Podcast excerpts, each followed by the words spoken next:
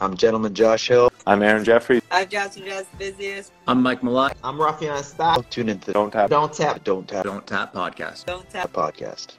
Ron Jones. Follow me on Twitter. Hey, I'm UFC President Dana White, and you're in the ring with Callum McGregor. To me, the Lions are the number one rankings out there. Those guys are the ones who really do their homework. Man, that's like saying the rankings are bullshit. Motherfucker from Canada. got a really high fight IQ. For this fight, I'm telling you. Welcome back to another edition of the Don't Tap Podcast. Um, we could look back. We definitely could. But, um, you know, record breaking strikes. We pretty much have a guy in Vettori that uh, got punched in the face a thousand billion times, and, and we're late in the week. So we need to look forward and not look back. Um, Vettori just needs to get a better boxing coach and work his footwork or figure something for that. And I'll have to bleep that within the first five minutes of the podcast. But let's uh, just jump right into UFC Fight Night. We have Emmett versus Topuria. Um, some interesting spots on this card. There, I think there's some there's definitely definitely some spots here. I'm also going to be bringing a PFL spot to the table this week, and everybody can guess which one it is, of course. Um, but I will let our guest, our last minute guest that we asked to jump on, the man, the myth, the legend, the guy who may sleep on our couch a little bit this summer because there isn't as much content out. Although if you are following Billy Briz on WNBA right now, I mean, come on. If you love basketball and you're not trying to make money on WNBA, you're just you're just a fucking idiot you're not following Billy right now. So, um, Billy Briz, how are you, brother? I'm doing good. I'm doing good, man. Uh, it was a it was a bittersweet week last week. Uh, a lot of fights fell off. Had to reconstruct the way we were thinking. I rode with Chris Leroy Duncan, and uh, it was not the Juneteenth I was hoping for. Yeah, it didn't didn't quite play out with him. I, I still think that guy's extremely talented. I don't necessarily think it was a bad look. I just think matchup wise, it just it didn't play out. But fuck, um, there was a couple spots for me as well too, and I think Nick as well too on that card where it was a little greasy with some of those spots. So, but let's look ahead, man. What are your spots for this week? What's your first one you're going to bring to the table? Yeah, first spot I'm bringing to this week. Uh, it's more of like kind of giving me lock of the week vibes, man. Probably make a video for her here. Brendan Allen versus Bruno Silva here. Loving my guy Brendan Allen here at minus one eighty eight. Um, I like Bruno Silva. Made money on him last time out against Brad Tavares. Nobody thought he was going to really win. He was an underdog, kind of somewhat underrated. But I feel like the theme that we've really seen with him throughout his career is uh, his grappling chops. While he has good grappling chops, it's just not that elite level. And Brendan Allen on a, on his good nights is a very elite grappler. I feel like he's starting to put it together. And um, he's been on a nice little streak right now, man. I mean, five fight win streak right here. We're still getting him at a good price tag here. Um, I think Brendan Allen uh, rolls, and um, it's a little bit worrisome, a little bit because I've been all in on Brendan Allen before, and uh, I lost some dollars on him against Sean Strickland. Uh, made some money on him throughout his career, and um, I got to go back to the well this week, man. I think I'm going to be, no pun intended, all in on Brendan Allen. Um, really good price tag this week, minus 188, most appealing price tag on the whole entire card, in my opinion. Um, how are you guys feeling about this one? Do you think Brendan Allen's going to get the job done as easy as I'm thinking he does, or do you think Bruno Silva's a live dog? The Brazilian comes through. A couple Brazilian fighters on this card. We got Amanda Ribas, Gabriel Santos, um, Wellington Turman uh, Tabitha Ricci, Cleason Rodriguez. So uh, a lot of Brazil in Florida. I'm just going to tap in. I'm going to go with my number one pick of the night, and that's Brendan Allen. Um, so as the card was winding down on Saturday, I bet Brendan Allen at minus 165. Um, I know we were rumbling in the chats about who was going to be our plays and how we were looking in leans, and I faded this guy too much, man. I faded this guy too much, and, and I think that because he does get hit, um, I've faded him in the past, but he, he, can absorb some strikes, and I think that that's something that he's going to have to shore up. He pretty much puts out exactly what he absorbs, um, but he's a gamer. And I'll, although I know that he did, um, it was like five fights ago he got KO'd. Um, but right now we're looking at we got a four fight win streak. We got three of his last five wins come via sub, right? I'm looking at the sub prop. I'm looking at Bruno. Uh, I'm looking at uh, Silva, poor fight IQ, potential cardio issues. So there's a lot of different ways you can look at this fight. A lot of people think it's too greasy, and I think there's a lot of value in a lot of lines in this card. I think it's going to go a little bit later. I think that Brendan Allen drags guys into deep waters for the most part. I know he does have a first round sub in, in his last uh, couple fights, but he's more of a I'm going to drag you to the ground, rear naked choke you after landing volume and outworking you and outpacing you. Um, it's just he doesn't need to show up his defensive striking as well too. I think that's the only thing with Brendan Allen that's been an issue. Um, so we look at the the lines really, man. Like we have right now, the over is sitting at minus one fifty, and that's sort of interesting to me because I, I, really do think this is going to extend. I know that with with Silva, people think he's a little bit um, explosive. He's got the power in the beginning, and and with Allen before being KO'd, it could be a problem. I, I don't see an early sub by Allen. I see that that late if it happens. So I think this does actually stretch out late. Um, the Allen sub right now is plus 163. Um, if you actually feel like you're on the other side of this and you're not sure and you feel this fight ends inside the distance, you can look at Allen um, sub, Silva KO, double chance, uh, minus 165. Um, but I really do also like, and I'm gonna I'm throwing a bunch of lines out there and I'll, I'll lock in exactly what I like. But Allen third round decision is plus 225 definitely like that third round decision line. Um, so for me, the way that I'm to attack this, I think that Allen does get the sub in this. I think I'll hit the Allen sub at plus 163. I'll hit the third round decision at plus 225 to cover my decision basis and maybe get What about the sub prop on FanDuel? Sub round two or three? Uh, I was looking like that's where this may go. I may end up just looking at the, the, actual sub props, but I just looked at right now the third round decision to cover my decision basis, and then just hit that sub plus one sixty three alone. Um, but I, I, may actually venture off into the, the round props because that's always done well for me. And Sabatini last week got crushed. That sort of saved my whole ticket really uh, last week, so it was pretty awesome. But I mean, even for those that are feeling that Ali may be a little bit compromised in that first first round, then that minus 165 really isn't a bad play. I don't know if this fight sees the scorecards. Um, that sub KO minus 165, both sides of the card. I, you know, Silva Allen is a play as well too. So a lot of lines being thrown out there, but I really this was one of the first ones I was looking at. I find when I fade someone way too much, um, and then I see a path to victory. Silva's been, um, you know, submitted in a couple of his last fights. I just think that's a, a play for me. So I like Allen. I'm great with you. So that's likely going to be a big play for the podcast. And Nick, I mean, I don't know really what, what's left to say, but do you have anything else to say on this fight? I don't think he yeah. does. Yeah, not much, man. Like I'm on the Allen side. I'm not quite as confident as both of you are on it. Um, I hit that 165 line. That's really all I was going to bring to the table. I don't yeah. think this fight's going to a decision. Allen has shown durability issues in the past, and although his striking looked good in his last fight, if he stands and trades with Bruno Silva, I think he's going to go to sleep. Like we can't like I'll give it to Clint for saying it because the thing that I had and thing uh, on this fight too is if he could, went to the body the slightest bit, I think he can do work to Brendan Allen. I like Brendan Allen's come up. I think he's doing better than he once was, but I do also think that this is a large step up. And I said, I think his chin can be checked. So I like the sub and uh, KO prop that you mentioned, 165 on DraftKings. I already hit it. So that's where I stand on this one. Yeah, we're gonna have to see the not necessarily the prayer that KO'd Tavares because that's just that's just sort of doesn't really tell me much. But uh, when he fought Pereira, if I see that Silva, then you know this is going to be a greasy fucking fight. But the way that he came in um, when he was submitted in, in his last last submission loss, I just he just didn't show up at all. And if that shows up, he was like throwing punches wild, like sucking wind. It was just it was bad to watch. I didn't. I, I don't know. I think another thing to throw into the cap here is um, the fact that it's in Florida, I feel like, um, you know, that that is a little bit of a trip. Maybe he has a bad weight cut or something like that. I feel like uh, Brendan Allen training out there in Vegas and stuff like that. He's probably more accustomed to the. uh Is he training out of Vegas or is he training? No, I think he's kill clip. He's in Florida. He, well, Florida, so even better. Uh, I didn't want to jack down that up. so a bunch. So he's going to be down there in Florida. He's going to be the hometown guy. This is in Jacksonville. Yeah. I mean, I feel like this is a set up fight for Brendan Allen. Yeah, I, I, think so too, man. I just I think that Pereira could or sorry, um Silva could definitely spoil the party, but I just a lot of the signs are pointing towards Allen for me on this one. So Nick, what is your spot you want to bring to the table? Because uh that those are two of our number one spots out of the out of the way. What's your spot for the, the week? Well, I got the picture up behind there, man. I'm going with the guy who wants to look like Paddy Pimblett with Zhalga Zhumagulov. I think that bastard. I, I don't think it's that greasy, man. Like if you look at his opponent, his opponent comes in and people are okay. gonna look at the finishes, but he's been facing guys that are like two and one, oh and oh. Like the level of competition isn't there at all. If you go to MMA decisions, you have only three judges that score that fight for Paiva. You have one judge that scores that fight for uh, Molina, and you have nobody that scores that fight for Johnson. So although he comes in, I feel like people are taking a look at this record and thinking that Zhalgas isn't quite the guy that we think he is. But if you watch those fights, man, his record in the UFC should be far better. He's very active on the feet. His wrestling's on point.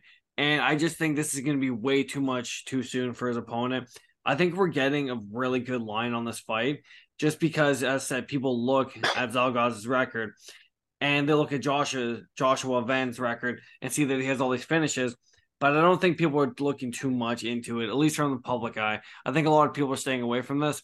I think Zhalgas is a good parlay piece, and I think he's at a bettable line at minus 180.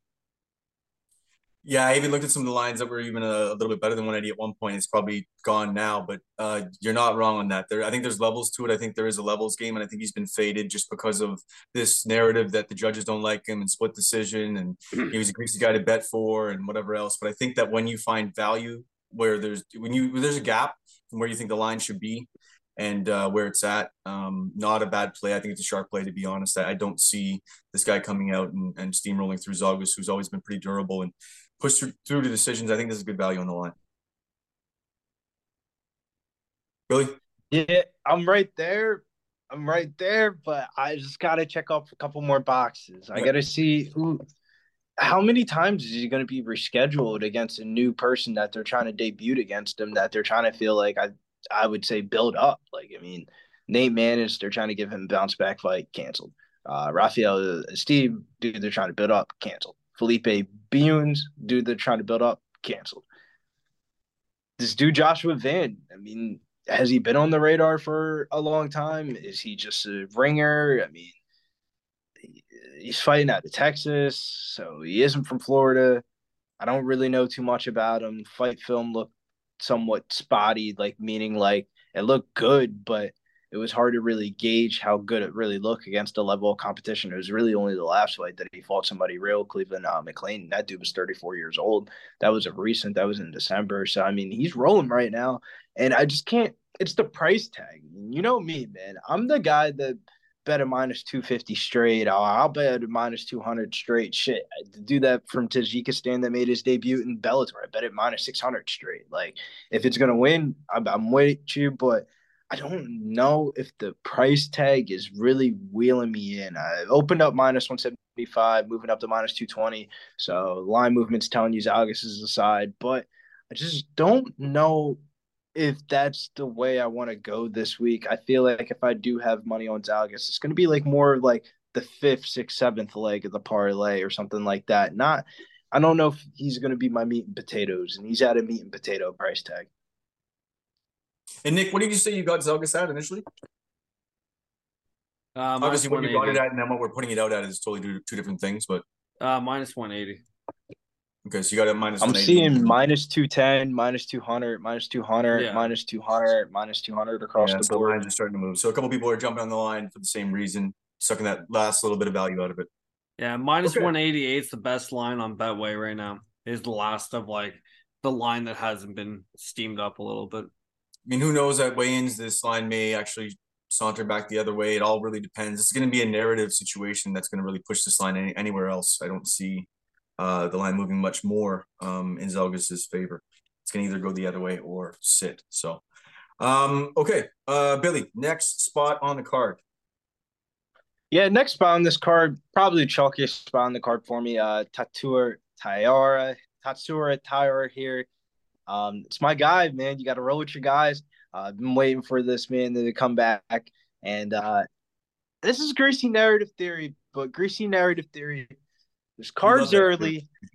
Cards early. They're trying to find Taira a spot. They put him on the card at 11. I mean, originally this fight card was supposed to be at 12. Now it's starting at 11 o'clock. When he fights, why is Taira, the guy that's supposed to be the sneaky dark horse in the flyweight division, fighting so early on the prelims? Why so? Well, that's prime time, 12 o'clock midnight over there in Asia. I feel like they're giving the boy a rub this time. Uh, this is not the opponent though that you would think that would be the rub. Kleydson Rodriguez is definitely a guy we've been back before, but he showed his uh, red flags before, and I think those red flags are gonna come again.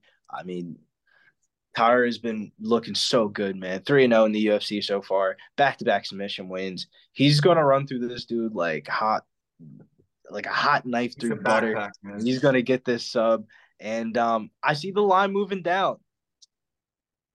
Great job. You're giving. You're making me. You're making my weekend a lot easier. Um, I'm betting it straight, man. Bet through 65 is minus 250 on the board. I'm betting it straight. Get my juice box out. Taitori's gonna run through this dude. Gonna have the sub prop. Love him this week. Best spot in the card. He is.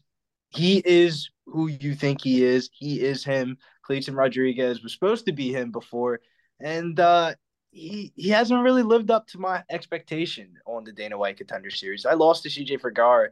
Uh, was a really bad loss his UFC debut. He was a big favorite that week. He was supposed to run through CJ Vergara. It was a big card spot for him, Oliveira versus Gaethje, and he just did not come to play. This is another big card. This is on UFC. This is UFC on ABC. This is like one of the biggest like cards of the year. This is more valuable than the some of the pay-per-views we've been watching, for example. Like this is a big time card. Uh Taitori is gonna run through this dude. I love the spot for him this week. A lot a lot of repeating, but like I gotta say, like Taitori is him. He is going to be the future flyweight champion. He is Ooh. that good. You're gonna, you're gonna, you're gonna, um, wow, you're gonna do that. Okay. All right. Damn. No, I'm with you. I, I backed Taira pretty big uh, in the past. Um, I think the striking it, it needs to come along, but he finds a way to get to you no matter what with the takedowns. He's whether it's a sort of a jujitsu style takedown and he slides, slides off to the side, grabs your leg and gets you down and gets that back, um, and or gets you up against the cage and, and drags you down. He is really high level once it gets there. Kleydson Rodriguez though is, is really dangerous on the feet for me, and I know that he hasn't shown up in past, but for me it was a little bit of a greasy one. But I, I 100% see what you're saying. But Nick, I think that you may have another side to this. I So think the line's I think wide, man. much. Let's go. I think the line's really wide. I don't think it's as close cut as you guys are making it seem. Everybody's saying like Kleydson's loss to CJ Vergara was big. If once again, like I use MMA decisions a lot because if there's something that I'm like kind of questionable about, I say, okay, you know, the guys that go out and actually post on social media and write articles, what do they think? Not a single, uh, not a single reporter gave that fight to CJ. A lot of them had it a draw, and the majority of them had it for Kleydson. it's you know Kleydson trains at Team Noguera. He's got great jiu-jitsu in himself. He's just a much better striker. And I think this is a bad matchup in the sense that like they're putting two up and comers against each other. And that I don't personally know why. I wouldn't have matched make these guys these early on in their UFC careers because I both think these guys have a lot of depth in what they can go. But as if just from a straight line value, I think the line's just too wide. Because if this fight stays standing for any regard, Kleydson's Mhm. going to beat the shit out of him. Like it's not going to be close on the feet. So you're relying on the fact that Taira is going to get him to the ground over and over again. And with his scrambles, even in the CJ Vergara fight, he was able to scramble up a lot. CJ Vergara wasn't able to do too much. And it was kind of more of just holding him down because the guy's like a worm underneath you trying to get back up. So unless Taira can really show that he can just pin him down, and once again, like maybe you guys are speaking the truth on this, but I just I think that line's wide, man. Like, and at that point, you're also getting Kleydson at plus six hundred for the KO prop. Where if Taira gets tired from him trying to get back up, man, second, third round KO is live as shit because we've never seen Taira face any sort of adversity. Where with Kleydson, you can say he faced adver- adversity in the CJ fight because in that first round he didn't look good. He looked like he was getting some deep waters and he was going to be exposed. And he's able to come back and make that fight a lot closer and lost a very close split decision. So My thing is, is it's like the level of competition. Like you fought Shannon Ross, CJ Vergara, and some bum on the contender series, Sancho Cardino, and you're observing three strikes per minute. That, that is really bad, bro. Like I, I think his striking defense, while some of the shit that he throws is exciting and it looks good, I think his striking defense sucks. So if Ty Torre is not worried about what's coming one way across the feet, and this guy is more of a grappling guy, he's damn sure not a better grappler than Ty. So I don't know, man. I, mm. it's I think- weird. It's weird. It's weird. I see both sides of it for both you guys. I think that with Rodriguez, he actually, like, although he does absorb, and I would say he's not defensively sound, he's a venomous striker though. He's got some pretty dynamic, crazy finishing power, like finishing sort of sequences, finishing techniques. So that's what's dangerous about it staying on the feet. But the one thing I'll say to, to sort of counter what Nick was saying too, the thing about Taira is like it's not just a normal takedown for him. Like he'll shoot the takedown and then he sticks with the takedown. He sticks with the legs and he sticks on you. He's really, really sticky. So in that situation, like it, that's where that takedown. I, I, think he, if he gets any length of time, eventually he works to uh, potentially attacking a couple submissions. Maybe sort of mixes it up on the feet enough. He needs to get control time and, and pretty much dominate this on the ground. The thing that's had me stay off this was if it does stay on the feet. If if we see two or three shake takedowns and nothing really comes of them, I mean, I'm betting live because um, I think Rodriguez does have the finishing technique um, and ability to do it. Um, but at the same time, Taira really, I mean, once he shores up that little bit of striking, he's going to be a fucking problem. So um, for me, it's a stay off, but I fully see both sides of it. And I will jump into my play. Any other thoughts? No, I'm good. Um, I'm gonna go with my dog of the week, and I'm on. Like, I don't know if I'm just fading somebody so bad because of his fight IQ, and, and I just don't like him. Uh, we know where I'm going with this. You even know where we've done this too much already. You know, I'm, Jamal Emmers has no fight IQ, so I'm, I'm gonna go with Jack Jenkins, man. Talking about venomous Australian fucking pit viper. That man, everything he lands is damage. And although Emmers does have the reach, he does have the length. He's shown that he gets Sabatini, right? Guys can work underneath his guard and land. And what does Jack Jenkins do? He lands axes. He's pretty much Canadian chopping down a fucking Christmas tree um, when he comes through with those legs. So for me, I mean, the fact that the line I already hit it at plus 145 when the line was Saturday night, and now we're looking at plus 180. I just think that Jamal Emmers, like the fight IQ, once again, is always an issue. I think where, where the line's at right now, that these two stay on the feet. Emmers' style, although I like his Muay Thai, I like the clinch. Um, but it's just not going to work against Jenkins. It's just a bad matchup. He's just everything that that Emmers sort of utilizes when he clinches his guys and he lands some of his strikes. He's just going to get chopped down, and he doesn't utilize his distance well. He doesn't close distance well, and I just think that there's so many live spots for Jenkins. Even with the scrambles on the ground, I can see Jenkins even taking his back at points just because he's landing more strikes and just sort of catching Emmers off guard. And, and maybe I'm fading the guy so hard, and maybe this is a spot where I get burned. Um, but I just like it at plus 180, and especially if the line continues to grow. I think there's maybe some sharps on Emmers thinking there's a difference in maybe the, the level of competition. But man, I, I don't give a fuck. I'm, I'm going to go with the Venomous Viper and Jack Jenkins, and we're going to see a Christmas tree get chopped down and Jamal Emmers' fight IQ expose itself at some point in the fight again. So uh, I'll take my dog of the week, Jack Jenkins. And I know that uh, you guys might be sort of leaning that way too, but maybe not the play. But what are your guys' thoughts on this one? No, I was gonna say I like the spot. I, I couldn't agree anymore. Jack Jenkins, uh, just the fight IQ, Jamal Emmers. Uh, I like Jack Jenkins here in the spot, cash cow for me in the contender series. So I'm gonna keep on riding the train here. He's Mr. Damage, goes for the finish. I mean, you gotta love guys like that, right? And he and he has the gas tank, so he can back it up. So and I lost my money fading Jamal Emmers last time, so I gotta make that back. fair, fair enough. Yeah, I know. It always burns you like whenever I feel like I'm fading someone so hard, I really got to look at the other fighter and make sure that there's paths. And I think that there's paths. So I don't think, and I, I wanted to throw by you guys to see if I'm seeing something crazy or not. And I don't think I am. So. Yeah, honestly, I just for me it's kind of a show me small on both sides. Like there's a lot of money that keeps coming in on Emmers, and as much as I side with you guys on the dog, I don't know if I can personally pull the trigger on it just because I don't think I've seen enough from Jack Jenkins to me for me to really understand him where he is in the UFC. So um, I like the fight goes to decision minus 138. I see this being a close competitive fight, and I don't really see a finish on either side of it. And I think you're getting good value on it. I think both guys are going to respect each other's powers. I think the striking exchange is going to be close, and the grappling it could be close as well. So I think it'll be easier. One, if you live bet, this is probably the perfect fight because you're really going to see who's able to take over. But I think ultimately this fight probably hits the judges' scorecards. So if I had any play on it, it would be the fight goes to decision. I'm glad you said the fight's gonna go to the judges' scorecards because a new thing that they added in uh, MMA betting this year for the year 2023 is the uh, spread for yep. the fights, and I think this is actually an opportunity here. Uh, even though you're going to pay the chalk price tag for a little bit.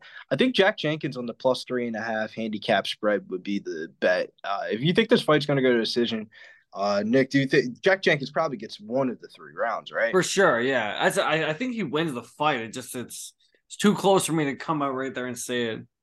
I'm right there with you because I don't know if I want to bet the plus 175 or try to fish for a plus three and a half handicap line. I think it's on DraftKings to be exact. If you could bet the plus three and a half handicap side, on uh, Jack Jenkins on the spread. I think that's the way to go. I think he wins one of the three rounds. I don't know if he pulls out the fight. I would lean towards him pulling out the fight. I'm picking him, but I think that's the way to go right there. Uh, Kyle, what are your what are your thoughts and opinions? Have you ever bet the uh, spread before? I, I haven't jumped into that, but I think that actually is a way that I, I could tailor off some of my plays and sort of be a little bit wiser with some spots. I think I think on, on those spots that I'm not as passionate about, where I'm like, okay, and then even have some of your insight and, and look at look at maybe we're tailoring back some of these. And uh, the plus three and a half, that's not bad at all. Uh, what, was what was the line currently, currently sitting at? It's not out yet. I just I just signed Oh, up okay. to uh DraftKings. It's not quite there yet, but I think it is something that we definitely need to start looking at because I mean I think a lot of people are looking at those lines and want to hear about those lines and and I think that uh, maybe that's something we should try to bring into the fold at least once a week, at least one spot. think about it. we would have bet Jasmine Jasudavicius on the plus three and a half because we, we all were kind of leaning Jazz, but we're like, do we go to the window? It's more of like, like we're watching the card. Yeah, we're probably throw a couple bucks on her or something like that. You get a but if we on Anthony the Romero plus three and a half, we would have been money in the bank, man. For sure. You're right. All right. Yeah, I think it's definitely something we have to start looking at. It's not something I've really delved into or dove into, but um, definitely something we got to look at. So um, that will actually bring me to my next spot. Um, if we're looking at it, we have. I got to I got to be a little bit of a homer. I got to be a regional homer. Um, I, I've been backing this guy for so long the, to to make it to the big show, and I think that his skill level is there. And usually when I when I feel so strongly about someone that I've seen regularly, I've seen a lot of fighters come up to and through the years, and and there's there's a, a select few. And if you listen to coaches in the area, you listen to fighters in the area. There was a last guy that got rubbed like this. It was OAM, and you got a guy in Anthony Romero. A lot of people are high on this guy. A lot of people wanted to see him make it to the big show. Um, and here's why I'm actually going to attack this fight and not just do a piece about it because he's plus 400 right now. And I get that OAM is a decision king, but right now, if you're looking at the line, the line is minus uh, 265, I think, to go to decision. It's minus 300 for over two and a half. But you have Romero, who's plus 400. And I get it to step up in competition, but everything that these guys do, they do very similarly. And a lot of people are looking at um, OAM's wrestling, and they're thinking that's going to play a huge role in this and get Romero on his back, where we've seen him at moments, um, but so long ago. And for him, his scrambles are there. He whizzers out and grabs those hands every time somebody shoots for a takedown on him, and he takes your back, or he'll take you down, or he's, he he grabs your leg, he runs the pipe, and he takes you down. He knows how to chain wrestle uh, with the best of them, and it's a camp that is killing everybody. That everybody is just pretty much undervaluing at times. Jasmine's camp. He's from Niagara Top Team right? He's got his own gym. He trains with Lyndon Whit- Whitlock out, out in Oakville at, at Aegis, and he does all of his striking there, which is one of the top striking coaches in Canada. And then he goes out to Niagara and he brings it all his grappling and his wrestling. So I just think that there's value at this line. I think it's crazy that if these two fought, that we don't think if it goes to the judges' scorecards, which Vegas is telling us it's probably going to, that you're not going to take a shot on a dog at plus 400 about Anthony Romero and you've never really watched his fights. Don't even look at the line. There's no point if you've known about him and you don't actually want to jump on this right now, I don't know, man. I just think it's crazy. I'm a huge and, and and to to do the flip side of this, I'm a huge OAM backer. Like my decision, death taxes, and him. He finished his last fight and fucked me on that that one. That sort of sucked. Um, left myself exposed with just OAM by decision. But the reality is, this guy is a decision machine, and he is a high level fighter. This is going to be potentially, and a lot of people say it's going to be a stalemate at points. A lot of people are expecting a boring fight. So once again, a narrative, a boring fight that goes to decision potentially, and you're going to tell me that a plus 400 dog is sitting in there with a high level fighting coming out of one of the best camps in Canada? Plus 400, sign me up. I'll take it. My Canadian bias play of the week, even though it's Canadian eating a Canadian. See, I got a counterpart for this. The best bet of that PFL card has to be Raush Manfio. He is plus 150 again, six and one in the PFL so far, and has been an underdog for every fucking fight. Jolton Loderback, PFL debut, plus 185, cash. Anthony Pettis, plus 155, cash. Clay Collar, plus 150, cash. Lokic Robinov, who's fighting this weekend on the UFC card, plus 220, cash. Don Madge, a dude that the UFC cut but was really high on, plus 115, cash. Only person he lost to, OAM, who ended up winning the championship last year. Bad stylistic matchup, plus 135 loss. Alex Martinez, minus 105 last time. Underdog, again, slight underdog, cash. Plus 150 against Natan Schulte. I'm not believing the hype. He's on a three fight win streak, but the last fight that he fought was against Stevie Ray. I, I mean this in the slightest of ways, but like he's going through a lot of shit right now. Yeah. He's got a kid with cancer. He's running a gym. He's coaching. He's got businesses and stuff like that. His head's not all there right now. That's an easier It's fight for him. impossible. It's Now we're getting him at plus 150 against the Schulte. Best bet of the card. Raush Manfio, 2022's most profitable underdog. He's coming back around for uh, another another claim at that title. And, and that wasn't a counter, man. All you did was add more value. You added an extra spot for the PL, PFL card, one that's maybe a little bit more of a um, higher clip hitting dog. Obviously, we see that right there. And I, I've, I've been on the, the Raush Manfio side as well, too. So great that if you've been on side for the whole train, you've added in an extra piece for the PFL. And Nick, as we're doing a PFL little quick clip, any spots that you can think of? Ah, man, I haven't looked too much No. into it.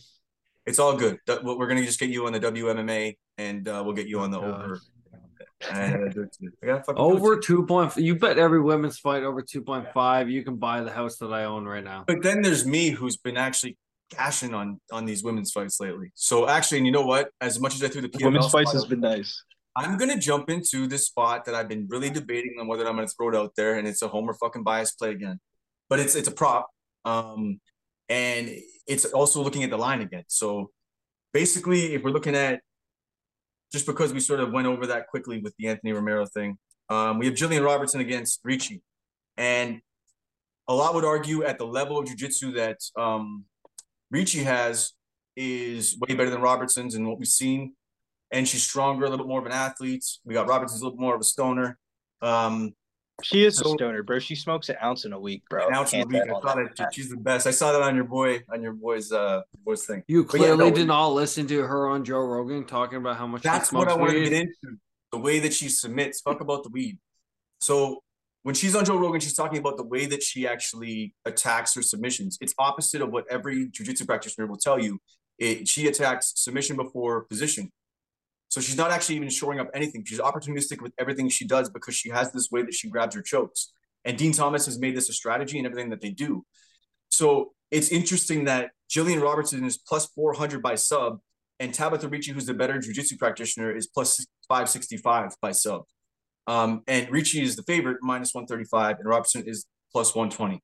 So for me, I just, I know it's sort of an experiment in the way that are we going to see this opportunistic sub catch itself, come off a club sub, or maybe even on the ground when she's on top? I'm, I'm going to take a shot on it. So I'm going to look at the plus 400 uh, Robertson. Do I think if these girls fight a bunch of times, it could go greasy either way, 100%. I really didn't want to have any action on it, but I think that Robertson's jiu-jitsu is being faded here. Uh, she has the most subs in, in women's division right now. So it's like, I don't know, man. I just think that with Robertson, um, I didn't want to touch it for the obvious reasons. You can actually even get her plus 120 right now in some books.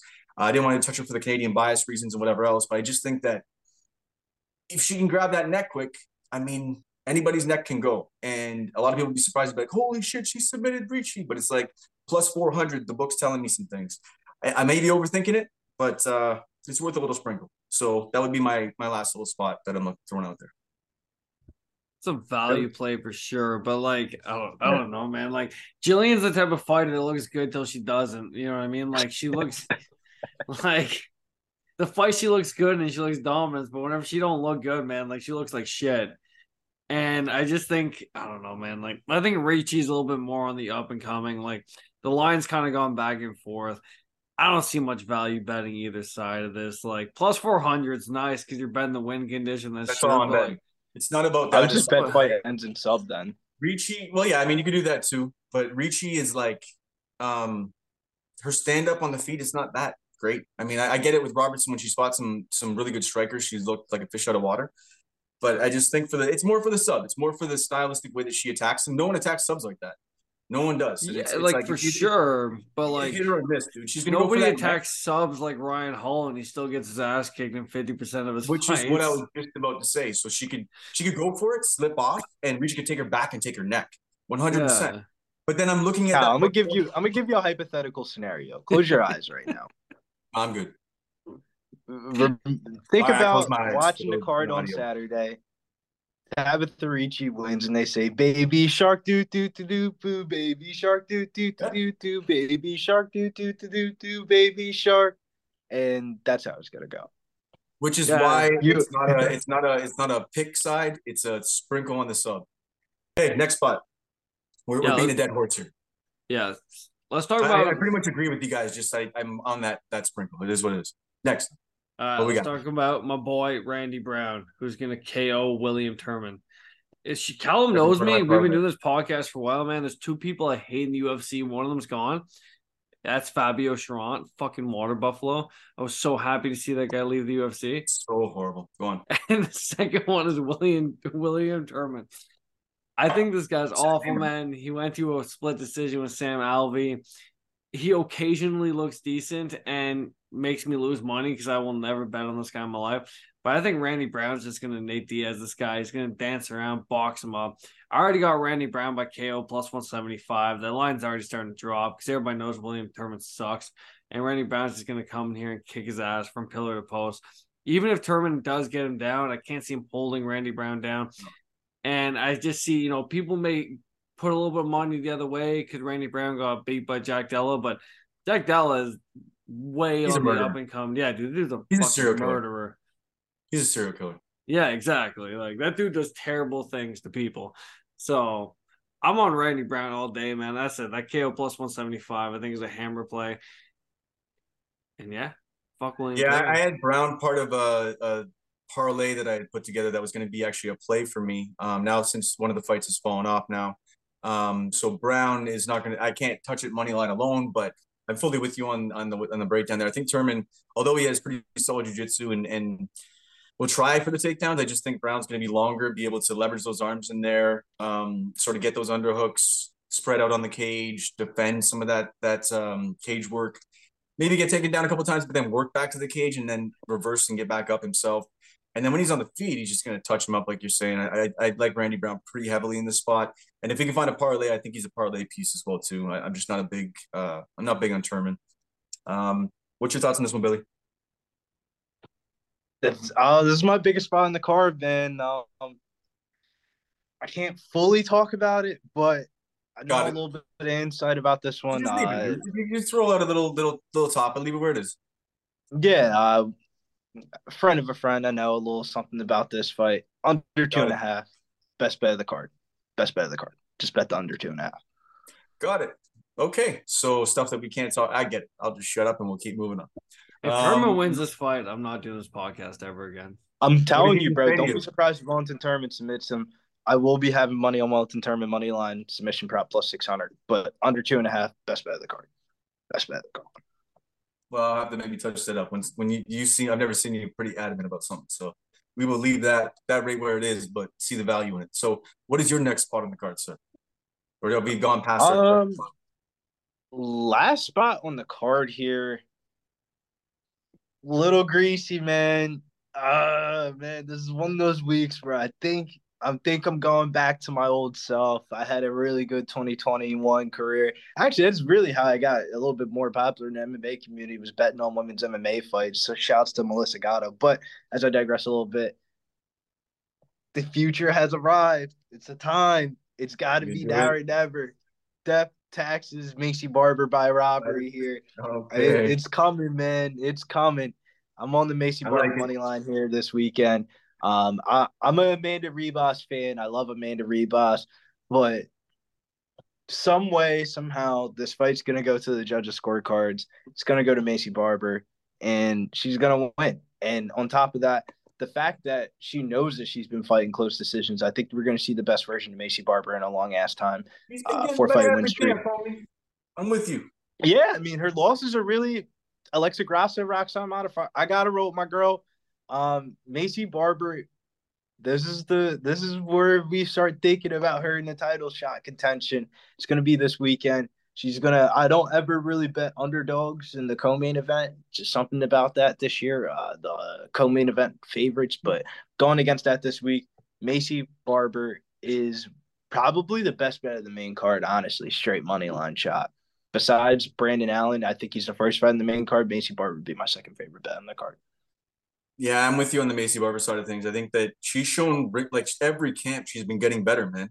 And that transi- transition from her striking to her wrestling to her grappling, like there's little fine points you can see in her striking if you watch tape. It's tightened up. It's cleaned up to set up her wrestling better. Um, her cage work, she's more aggressive with her strikes when she's holding people up against the cage, realizing that she needs to, you know, be more active to make sure that the judges are seeing her as the distinct victor. So I mean, I don't know, man. I know that she's been in greasy decisions. I know that she was on the other side, or she was on the winning side of that Maverick um, sort of side of thing. You know, that that bad call, and everybody sort of I guess sort of faded her from then. The MMA community didn't like her after that one. And I know she was talking a big game and everything else, but since then she sort of shut her mouth. And she's just been working. She's been busting her ass. You see her in camp. I follow Team Alpha Male pretty heavily because of Mike Malott. It's just all of my channels online, a lot of the fighters that are through there. And I see a lot of the camps, man. She's a badass. She's getting better and better. And I probably will even hit Maycee Barber by decision. Um, so I'm with you on it, man. Maycee Barber. I'm, she's sort of become one of my, or maybe might become one of my death taxes situations. Um, but I'm with you on that. Nick, over two and a half. Over two and a half. Well, yeah, honestly, though, I think Ribas wins. I, I, I really think Ribas is a much better fighter. I think Ribas kind of struggled a little bit earlier in her career, and she's shown more leaps and bounds. Um, Maycee Barber's getting a good push. Him as a, the community's like split on this one, right? Like, there's some people that hate her, and there's some people that absolutely love her. But I feel like her fights are always very close, and she's kind of gifted these decisions. And I don't know, man. Like I think Ribas just pieces her up. If it's a grappling exchange, I think Ribas is a better grappler. And I think like you talk skillful striking, like I think Ribas is a much better striking, a uh, much better striker. So like, unless as Billy said, this is a robbery. Like I don't see a world where Maycee Barber puts on like a dominant decision. Like she's kind of doing the whole hold people against the cage and kind of ride. But I think out. that that strategy could be it though. I feel like one part is Ribas is a strawweight she moved up the flyweight. She isn't that physically stout like the other girls. Like when she fought Katlyn Chookagian, she kind of struggled with the strength of that fight. I think that could be a way Maycee Barber could win. I think she's stronger than this girl. I think she's going to be a lot stronger than this girl. Yeah, but betting on people not to fight is kind of like I like I get it, like it's a strategy, but like.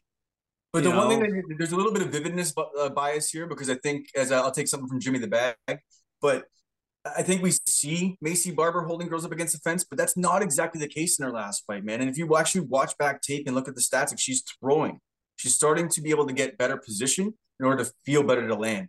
Um, she looked better in the judges' scorecards there, and he's going to stats right now. But I think uh, Maycee Barber, there's just progression, man. There, has been distinct, obvious progression in her game. Um, I think she sort of humbled herself a little bit. She's had to to get better in camp. So I, am on the Mace. I feel like Ribas has been stagnant. To go into like we see one fighter progress and the other one's been stagnant. Ribas has been very stagnant. She was supposed to already be here in this spot, and she's failed and failed and failed. And every time she gets that little step up, the Marina Rodriguez, the Katlyn Chookagian, she fails, man. And I mean, we got Emmett in camp too, um, obviously fighting on the card too. So that camp's always in full gear. And I just think momentum, even if you do get a decision that maybe some people don't think you should have, like you don't hear that shit as a fighter. You're going to your camp, you're going to your people. You're not listening to fucking YouTubers talking about how you shouldn't have won a decision. You're feeling momentum, you're getting better and better. And it's just, I, I'm a momentum guy. I think momentum is a real thing in this game. I think camps get bigger and you get better. It's the same concept of when you become a champion, you're 30% better. Well, yeah, it's the same concept when your camp's winning, when you're winning. I'm sorry, I just belief is there. I'm in Maycee Barber uh, backer on this one. So Nick, kick rocks. Love you though. Um, to be honest, I'm, I'm more shocked that there's so many good fights on this card, and we spend more time talking about both women's MMA fights than the other fights on this card. Uh, it's been, uh, but the women's MMA spots on this card is is a lot of value. I mean, if you feel one way or another on the Tabatha Ricci, Gillian Robertson, you're either getting real good plus money or you're getting a really good line straight, or the Amanda Ribas, Maycee Barber line. Like I think Maycee Barber, if you rank the dogs on the card, shit, I'd rather bet Maycee Barber than Austen Lane. Like, and I like Austen Lane this week. Yeah, I, like I agree in a sense. Like it's probably going to go to a decision. It's probably going to be greasy. It's just like, like as for like an angle perspective, it's like fuck, man. Like I look at this car or I look at this fight and I'm like, like in my head, I'm like, you know, um Ribas probably pieces her up, but then I'm like, there's a real world where three ju- or where judges gave Maycee Barber a decision over Miranda Rav- uh, Miranda Maverick. I'm like, fuck, you may as well just ball, uh, blindly better. Don't need to break it down. Would you? I'll give you a hypothetical scenario. If you had to go to the book and there was two fights to bet on, would you rather bet Sedriques Dumas or Maycee Barber? Can I bet an under on the Sedriques Dumas fight? Because no, if that's the case, then I'm just saying, from like a line perspective, in comparison to the, the card, people around the same exact price tag: Bruno Silva, Joshua Van. That's a good way to uh, look at it. the, uh, David Onama, Austen Lane.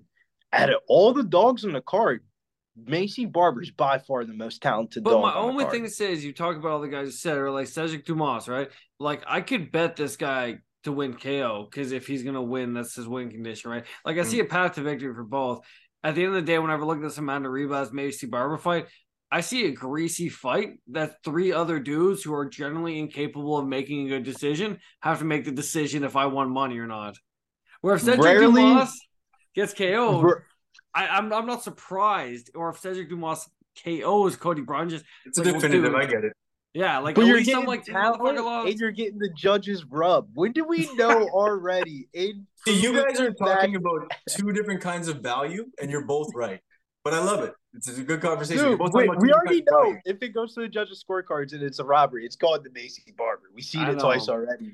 And You got to see it a third time. Like I already hate sounds- enough people in my life, though. I just like I don't want to put that on the judges, you know, because I think I'm gonna be sitting there with that ticket. greasy Split decision. we all agree this is a greasy split decision. So I'm not going to this fall out of my Barber's chair. made a career I'm gonna stop this conversation now and be rude, and I'm not going to fall out of my chair like Jon Anik.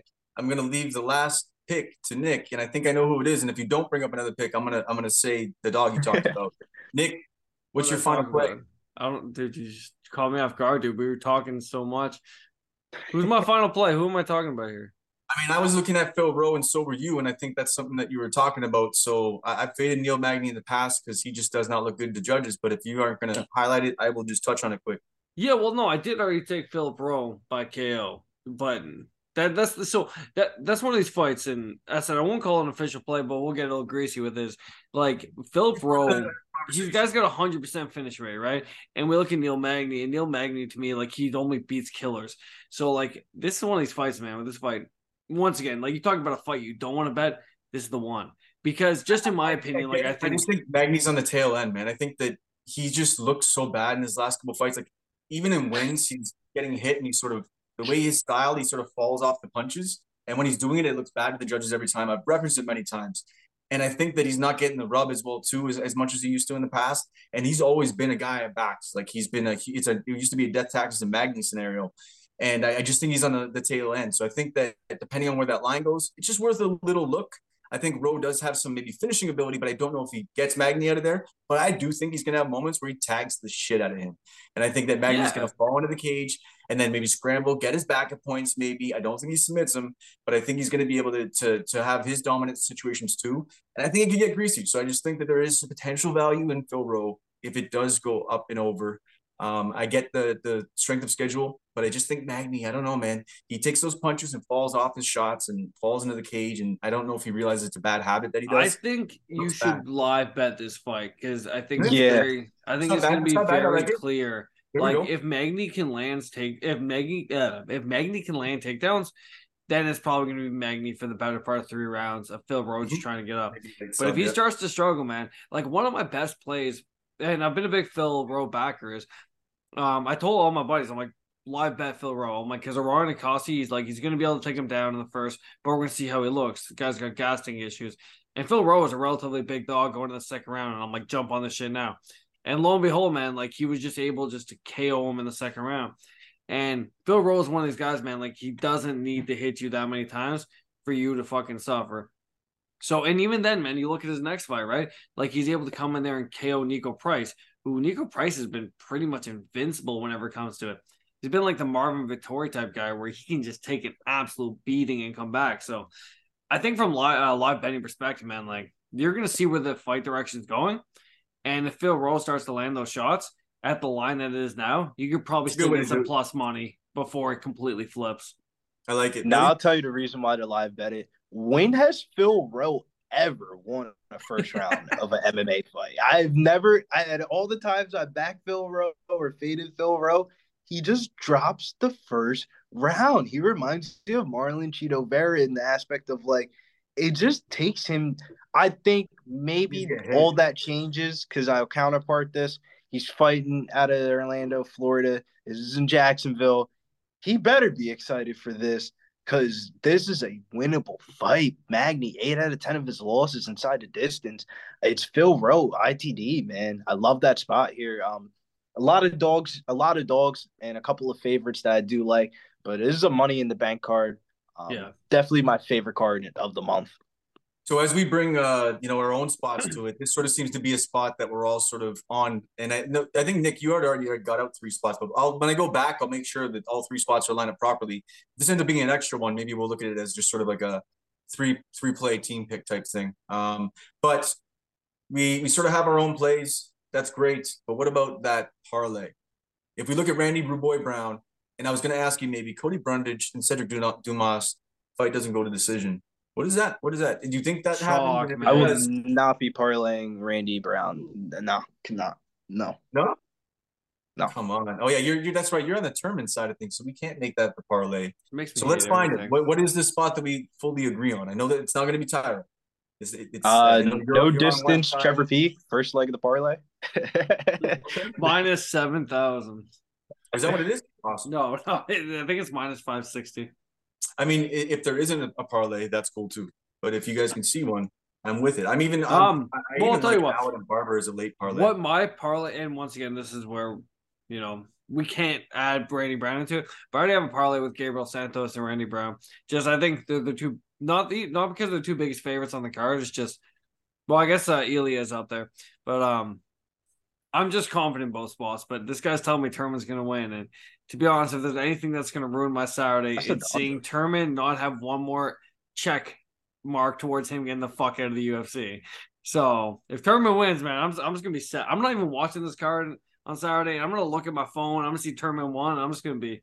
I'm just gonna Dude, start make sure you're beers. watching the Mateusz Rebecki and, and Loik Radzhabov fight. That's going to be, I think that's going to be a good one to watch. Um, not one I, I want to got touch. an I just don't know how to attack. What? My bad. I didn't mean to cut you off. I got an No, no, go ahead, idea for you though. This this popped into my head. Uh, what about a time prop parlay? No distance, Trevor Peek. No distance, Randy Brown, Turman. The over two and a half in the co-main Maycee Barber Ribas. I like it. That's actually that's a fire play. I'll do it because I, I may even sprinkle the the Brown decision and finish or something. I'll figure that out the way I attack that if I do, and that'll be a separate. Or thing, we take the over out and put the no distance and Cody Brundage, Sedriques Dumas. Run Yeah, a violence parlay. Okay, so Nick, do you want to build that right now, and then let us know what it is? Um. Okay, so don't tap podcast violence parlay. Billy, have it. Have at it. Yep. Cody Brundage, Sedriques Dumas fight doesn't go to distance, but Trevor Peek, Chepe Mariscal, and then Randy Ruboy Brown versus Wellington Turman. All three of those fights not to go to distance. Okay, so that is the violence parlay for this week, and on the out, Billy, if you could say your three big spots. Yeah, three big spots under two and a half. Randy Brown, Wellington Turman, Maycee Barber on the money line, and Brendan Allen on the money line this week. And Nick, tell me off guard here. I don't even remember what's this supposed to be quick, cut, and efficient, so I can clip it, homie, making my life easier, so I can get your guys shit out quicker. So We talked so much about second. women's MMA. I don't even remember what the fuck my Take three a spots second, were. write them down if you have to, and say your three spots quick. Yes. you just caught me completely off. Sorry, I had to put my dad hat on for a fucking second there. Dude, I'm old as shit. Okay, I'm gonna say my three spots. So I'm right with Billy on his spot. I'm fully with Brendan Allen. I see a lot of different angles on this one. Um, I really do like the Brendan Allen uh, third round decision at plus. What are we sitting at? Plus two twenty five. Um, I may change how I attack this fight officially, but I, I do like that that third round decision. I also like the Allen sub at plus one sixty three. How I attack this fight might be I may do the round sub sprinkles depending on how they look. And you know, I may talk a little bit with Billy about that more too, but I think that that is probably the way I'm going to look at it. We'll do the third round decision, and then just attack the the sub at plus one sixty three, unless the value gets better. Um, and my other spot on the card will be. I mean, I got to go with it. I got to go. I know it's a regional bias a little bit, but when you're telling me it's going to go to decision a lot, and you're telling me that judges have been greasy as hell, I mean, you just don't know. And you're going to give me Anthony Romero, who I believe is one of the biggest prospects to come out of Canada in a very long time. I've been right about some of this stuff recently. I'll take it. I'll ride it. I'll, I'll I'll go with my instincts on this one. I think that plus 400 is way too fucking wide. I get why that they do it because no one really knows who Anthony is, and the the level of competition that's um you know OAM has been at is, is pretty high level, but plus 400 is way too fucking wide. Give me Anthony Romero, the genius, Mr. Fight IQ, the thing that you got to back. And then lastly, um, I was looking at um, Jack Jenkins as my dog. We got Jack Jenkins at plus 180. So Jack Jenkins, I think, is just everything's damaged. He's a killer. He goes for it with everything that he throws. Um, just the stylistic matchup wise, we got Muay Thai against Muay Thai pretty much. We got a guy who's going to be able to cut underneath, um, you know, Emmers and that horrible fight IQ of his and chop him down like a Christmas tree. So I'm going to go with um, Jack Jenkins at plus 180 as the dog. And I think the line might even get better. Um, so for me, this fight's going to take place on the feet. Both guys solid takedown defense. That's the play.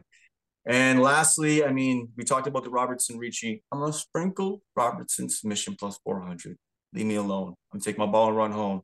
Nick, what do you got? Yeah, so actually, I just realized I didn't actually go over three plays. I went over two, but we just talked about a lot. Um, so my first play is Zhalgas minus one eighty eight. Um, my second play that we didn't talk about is Justin Tafa KO minus one twenty five. I hit Talk that one about it. fairly hard. Yeah, it's nothing to talk about, man. His opponent comes in just throwing absolute wild, and Tafa ultimately has decent striking, man, and he has the KO power. Opponent's been KO'd a bunch. That minus one twenty five is a steal. He's going to sleep in the first round, so uh, yeah, Justin Tafa KO minus one twenty five, and Randy Brown, who we, although being a very sizable favorite, may end up making me have a real bad Saturday. And William Turman, Don't know why, but I'm just Under, you know under, under two and a half. I I have a decent bet on Randy Brown KO plus one it's seventy. all good, homie. If you go, if you go Randy Rude Boy Brown, you hit that already, and then you just tail the capper and you and you go with Billy and you tail that and you go the under, then you got potentially a double hit. If if not, maybe at least just one hit. So The only Um, two for like if if Turman wins and then I wake up Sunday morning and Fabio Cherant got signed to the UFC again, I'm just I'm I'm just done. I'm, I got nothing else to say, man. Like that's kind of I would not rule out, man. Well, let's determine the win by submission at plus 600 is stupid. I'm gonna call it. I'm gonna call it now. Billy, close your eyes for a minute. Um, if if that happens, Nick will never come on the podcast again because he just no. I, I can't do He's that. He's gonna I'm run just- away, and it's the new podcast is gonna be Billy and the kid. If Turman wins, I will start trying to be more educated in women's MMA. Can't believe I just I, I think you're missing out because I think there's so many angles lately, and I think that a lot of them don't hit the judges' scorecards lately, and I just think that there's always spots. So it's crazy. The two women's Doing it. MMA fights are two of my more confident picks of the card, honestly. I'm finding that when I look down the card, man, instinctually I always try to see those couple spots, and usually the women's MMA spots jump out at me. I don't know. I think that's boys, we are circling back into this, and I We are. It's okay. We're not circling back into it. For Nick Eagleye, for Billy Briz, I'm Callum McGregor. Tune into the Don't Have podcast.